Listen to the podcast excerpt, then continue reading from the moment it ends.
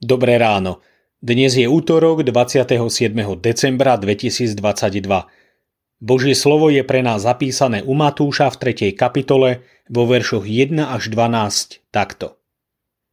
V tých dňoch vystúpil Ján Krstiteľ, kázal na púšti judskej a hovoril Pokánie činte, lebo sa priblížilo kráľovstvo nebeské.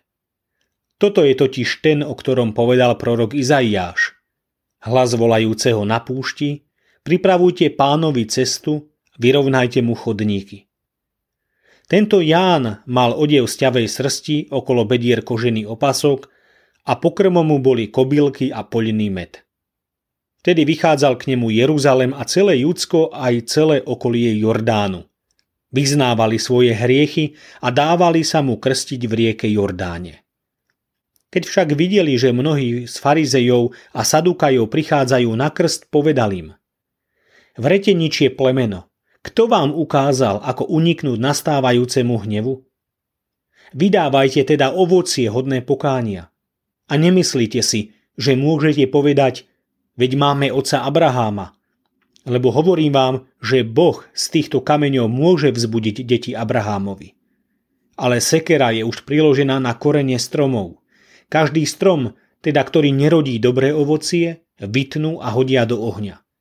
Ja vás krstím vodou na pokánie, ale ten, ktorý prichádza za mnou, je mocnejší ako ja. Ja nie som hoden niesť mu sandále. On vás bude krstiť duchom svetým a ohňom. V jeho ruke je vejačka, vyčistí si humno a svoju pšenicu zhromaždí do obilnice – ale plevy spáli v neuhasiteľnom ohni.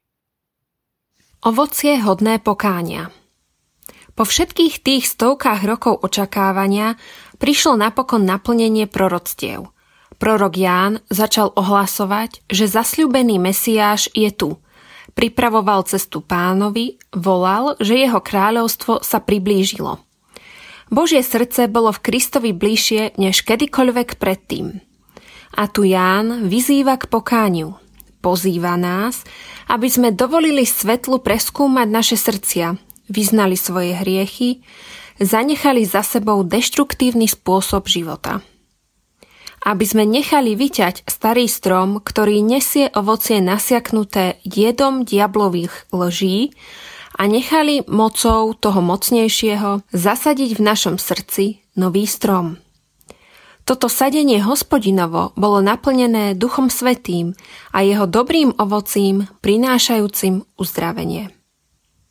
Pán nás nenechal samotných na tento boj s hriechom. Kristus nám dal svojho pomocníka a radcu. Aká milosť, že Duch Svetý túži byť hlboko v našom srdci, stále po našej pravici. Vďaka buď Bohu, že pod jeho vedením budeme prinášať hojné, väčšné ovocie, hodné pokánia. S jeho pomocou sa budeme môcť postupne premieňať na církev, nevestu očistenú posvetným kúpeľom vody.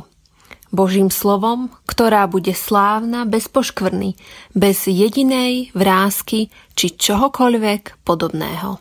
Náš ženích nás dnes k tomu pozýva.